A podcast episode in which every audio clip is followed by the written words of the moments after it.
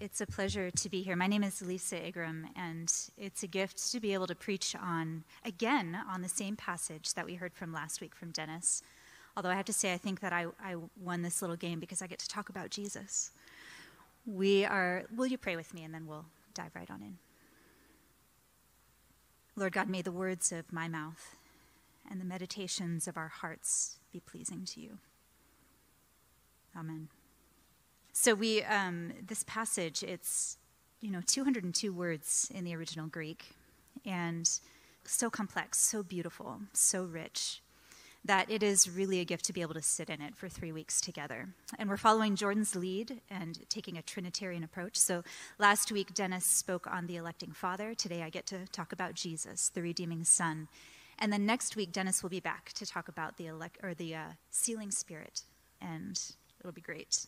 So, I want to uh, review a little bit of what Dennis shared because I think it's important context for what we get to meditate on for who Jesus is. He talked about the electing Father, and we read about and we heard about and we meditated on this cosmic plan that God had put into effect before the world began, which involves our being chosen before the world began, before the foundation of the world, for redemption through Jesus but ultimately also means that we get to be part of God's unification of Jew and Gentile and all creation, all things under heaven and all things under earth, um, under our one Lord Jesus Christ.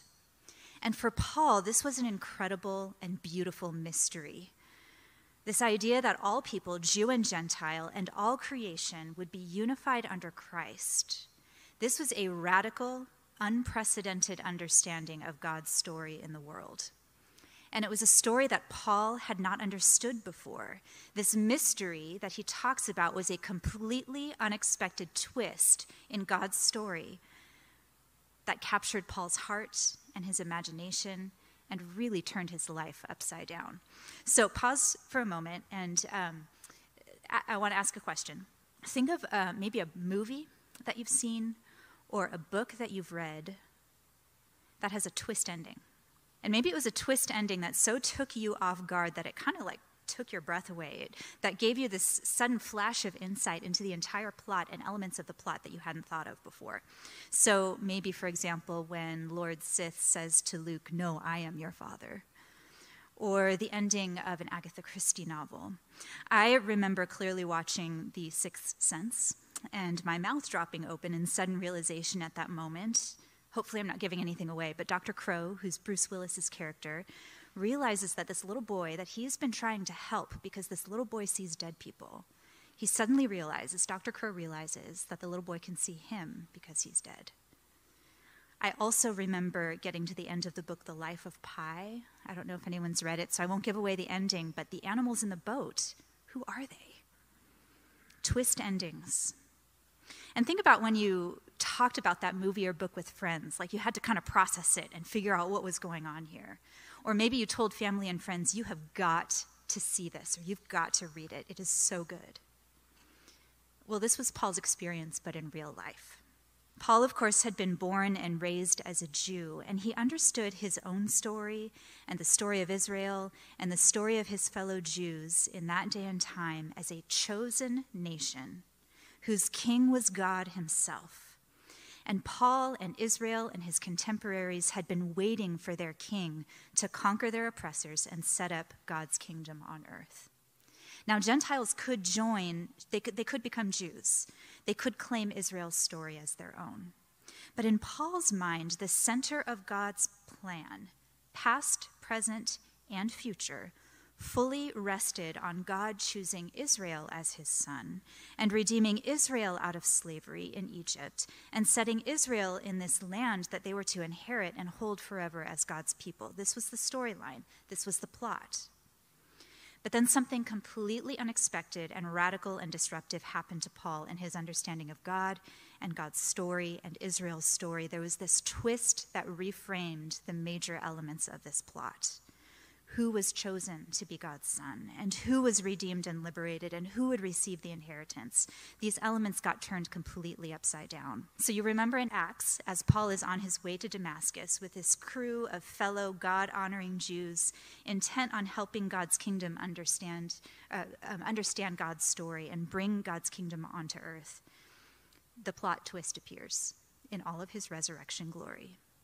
It's Jesus and Paul is blinded physically, and this moment shatters his understanding of God's story. Paul's understanding of God's story, of God's intention for his chosen people, and even of God's intention for Paul himself as part of God's chosen people was entirely rewritten through Jesus. And God, through Jesus, gave Paul new insight new eyes to see and understand the mystery that he talks about here in Ephesians 1. That Israel, yes, was God's chosen people, but God's cosmic plan for Israel was to be part of this critical chain of events by which all Gentile and Jew, all things under heaven and earth, were going to be united as one family and brought into one kingdom forever. And it was through this plot twist of Jesus Christ. From that moment, Jesus' centrality in God's story becomes the centerpiece of Paul's story and reframes how he understands all of history, past, present, and future. And we can hear that plot twist in this passage. In this passage and all throughout his letters, over and over again, Paul uses a little phrase. In this passage, in these 12 verses, Paul uses a version of this phrase 12 times and it is the phrase, in Christ. I'm going to read this passage again for us, but I've replaced all the pronouns, the he's and hims, with God or Christ, whichever is appropriate, because it's confusing. It's a 202 word sentence. There's a lot of pronouns in it. So I thought that that might be helpful for us. And as I read it, just listen for the centrality of Christ in this new story that Paul now understands and lives and shares for the praise of God's glory. So, starting in verse 3. Praise be to the God and Father of our Lord Jesus Christ, who has blessed us in the heavenly realms with every spiritual blessing in Christ. That is the plot twist. For God chose us in Christ before the creation of the world to be holy and blameless in God's sight. In love, God predestined us for adoption to sonship through Jesus Christ in accordance with God's pleasure and will to the praise of God's glorious grace, which God has freely given us in Christ Jesus, the one that God loves. In Christ, we have redemption through Christ's blood, the forgiveness of sins, in accordance with the riches of God's grace that God lavished on us. With all wisdom and understanding, God made known to us the mystery of God's will according to God's good pleasure, which God purposed in Christ to, put, to be put into effect when the times reach their fulfillment, to bring unity to all things in heaven and on earth under Christ. In Christ we were also chosen, having been predestined according to the plan of God who works out everything in conformity with the purpose of God's own will, in order that we, who were the first to put our hope in Christ, might be for the praise of God's glory. And you also were included in Christ when you heard the message of truth, the gospel of your salvation. When you believed, you were marked in Christ with a seal, the promised Holy Spirit, who is a deposit guaranteeing our inheritance until the redemption of those who are God's possession, to the praise of God's glory. We could spend hours unpacking the phrases in this passage, um, but three weeks. We only have three weeks. So, given our time, I'm going to focus on two key pieces that talk about really what it means now for Paul's story and our story to be wrapped up for God's cosmic story here in Christ, the redeeming Son. And as Paul grasps for images and phrases to express the radicalness of God's cosmic story in Christ, there are two images that he uses. More than that, but two that we're going to focus on. First is the image of redemption, liberation, freedom in Christ and through Christ and his shed blood. And the second is the image of adoption, which illustrates our chosenness and our inclusion and our belonging into God's family. So, when Paul and the New Testament writers were really grasping at language to articulate what it is that God has done in Christ. Throughout his letters, he and the other writers, they pull a lot from the images of like everyday life in Jewish, Greek, and Roman culture at the time to try to explain what happens. And when, when all these images are pulled together, we start to get a picture of the fullness of what God has done. But they're everyday images. So, for example, when we think about this idea of redemption, language like this, when we learn it here today, it gets wrapped up into our faith language. We understand it spiritually, and that is awesome. And sometimes it's good to go back and look at what the context is and understand where that image was pulled from in culture so that we can gain again new insight into the nuance of what Paul was trying to say. So, in the wider Greek world, this term redemption was related to the idea of release or deliverance. It has this sense of liberation about it. It's connected to the ransom of a captive or a prisoner of war who's now freed from slavery after having been enslaved because they were a prisoner of war. And as part of Israel's story, this idea of redemp- redemption and ransom was connected to God's freeing Israel from slavery in Egypt. Israel was literally redeemed and ransomed from slavery to a foreign power in the very original use of the word. But here, Paul appropriates it. And he says that we, Jew and Gentile, have redemption. We have freedom. We have liberation from our sin. We have release from slavery to sin. We are no longer captives of war. We are liberated. We are free. Here in verse 7, because of Jesus' blood. Jesus' blood, it is in Christ. Jesus' blood was the ransom that was paid. Jesus' blood was the sacrifice that was made for our freedom. Now, crucially, freedom and liberation um, that come in this idea of redemption, these are, of course, integrally wrapped up in this idea of forgiveness, there in verse 7.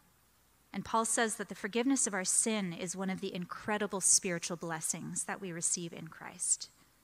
But in, in the ancient world, the line between the physical and the spiritual is not quite as sharp as it is today. And so I think we want to be careful about relegating the spiritual blessing to something that will happen, like the forgiveness to our entrance into heaven for all of eternity. There's actually something happening for us now. The spiritual blessing, the freedom of redemption, and the freedom of forgiveness is also for us now in our lived experience of today, in our physical bodies, and in our relationships with others. There's a psychologist and researcher named Dr. Everett Worthington who has been studying forgiveness since the 1990s. And he has some really interesting things to say about both the resentments that we hold against others and about self condemnation. Both of these mark um, a lack of, you know, a lack of forgiveness, either for the other or for ourselves. It's kind of a long quote, but it's worth reading. He says, Unforgiveness, resentment, holding grudges, and bitterness are not good for our physical health. Neither is self condemnation. These sources of stress put people at risk for cardiovascular diseases and events like strokes, high blood pressure, and heart attacks. These emotional states can also compromise and dysregulate or impair our immune systems, resulting in lack of ability to fight off physical diseases of many kinds. They also elevate cortisol. Cortisol is a stress hormone that is really good in responding to immediate stressors. But when it stay, stays high, as it does when we are chronically unforgiving or self condemning, then it affects virtually every physical system in our bodies.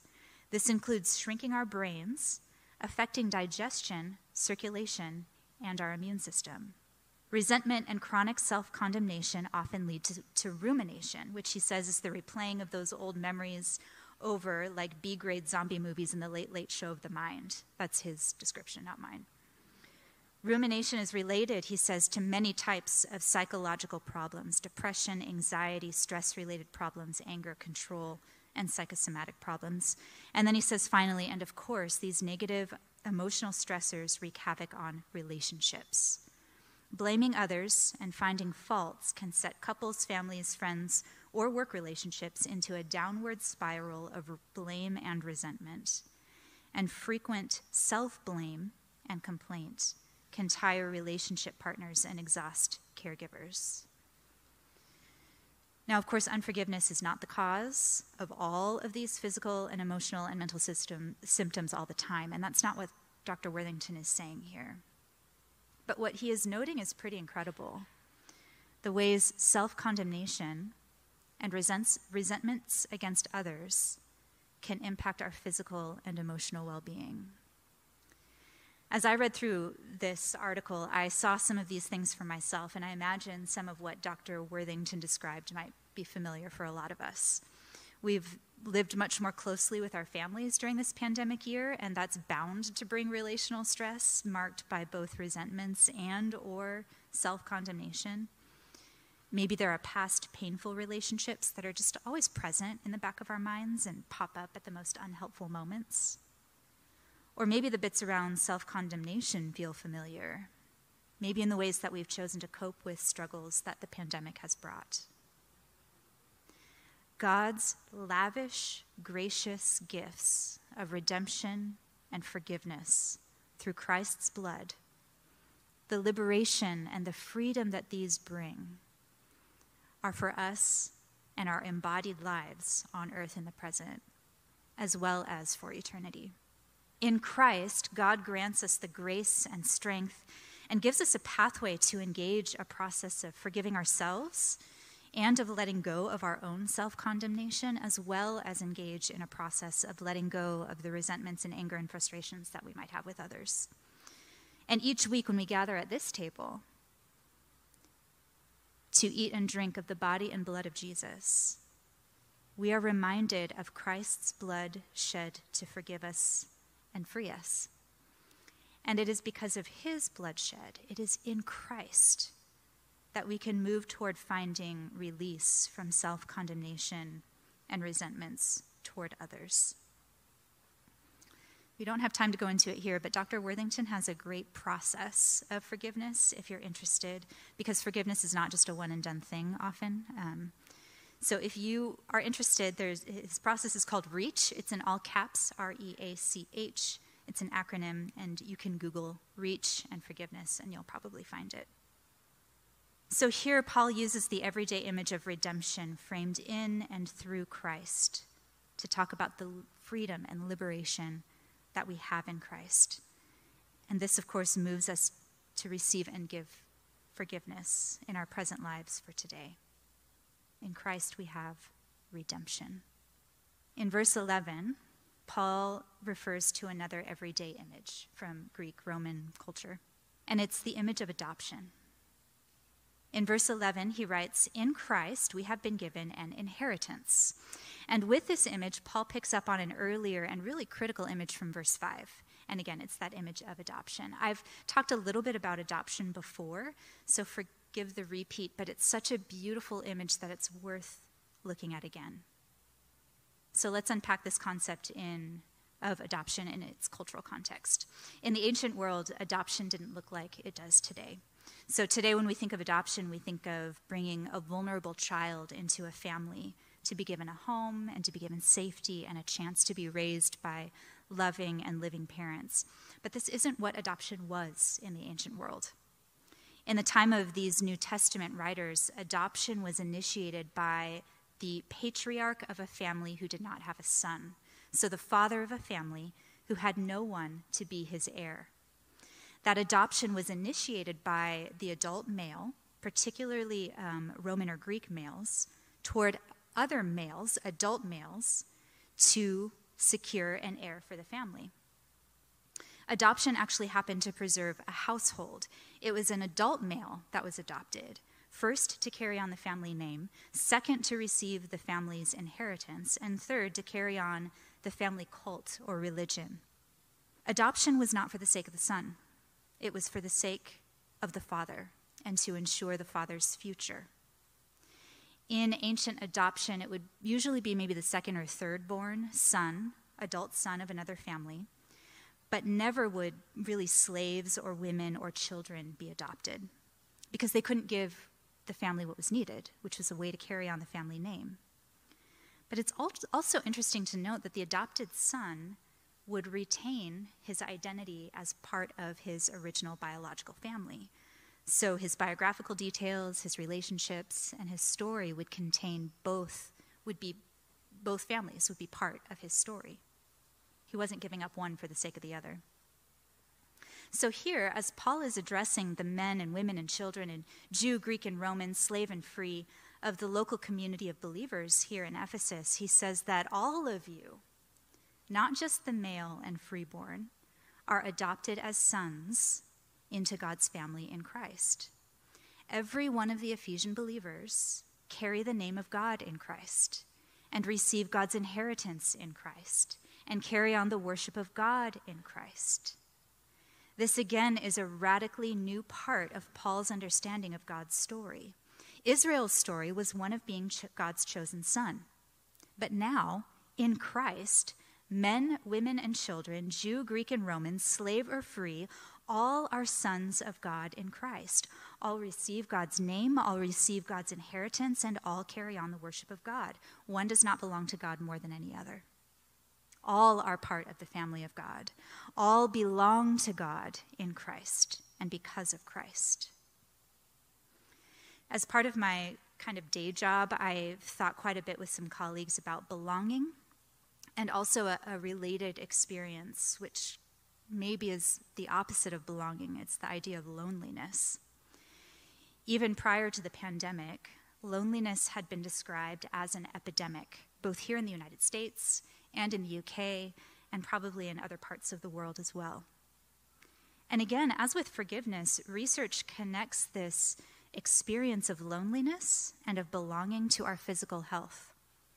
One study indicates that loneliness is more dangerous to our health than obesity and as damaging to health as smoking 15 cigarettes a day. Prior to the pandemic, so this is like 2018, Two in five Americans reported that they sometimes or always felt that their social relationships weren't meaningful. And one in five, so 20%, said that they felt lonely or socially isolated. On the flip side, friendships, which offer that experience of belonging, reduce the risk of developing certain diseases and actually help speed up recovery when we're ill. God created us to be in relationships. He created our physical bodies to be connected with each other. God both created us with that need for belonging. It's a very human need that He gave us. But He also gave us a pathway to have belonging. One of the spiritual blessings that God lavished on us in Christ is that we now have a place we can know that we belong. We belong to God in Christ. And in belonging to God in Christ, we belong to God's family in Christ. You and I are his adopted sons in the technical way that brings those blessings of adoption. We together bear his name, receive his inheritance, and carry on his worship together in Christ. We belong to the family of God in Christ, and we also belong to each other. Now, of course, the experiences of sin including our own self condemnation and the resentments we might hold, sometimes these things make it difficult to experience or feel that belonging to the family of God and to each other in Christ. But the good news is that the belonging has already been given, it's already there. It's not something that we have to seek after. We, as God's family, are invited also to give this belonging to each other and God, in His goodness, will walk with us toward a deeper knowing and experience of our belonging to His family. So, in this passage, as Paul grasps for images and phrases to express the mystery, the plot twist, the radicalness of God's cosmic story in Christ, we find that what God has lavished on us in Christ is for all eternity and it is for today the image of redemption, of liberation, and freedom in and through Christ moves us to receive and give the freedom of forgiveness today. And that image of adoption, of belonging to the family of God, moves us to find satisfaction for that very human need of belonging in God's family in Christ, both now and for eternity. Will you pray with me? Lord God, these blessings that you have given us in Christ are lavish and overwhelming. Help us to receive and live in the freedom of redemption and the belonging of adoption today, to the praise of your glory. Amen.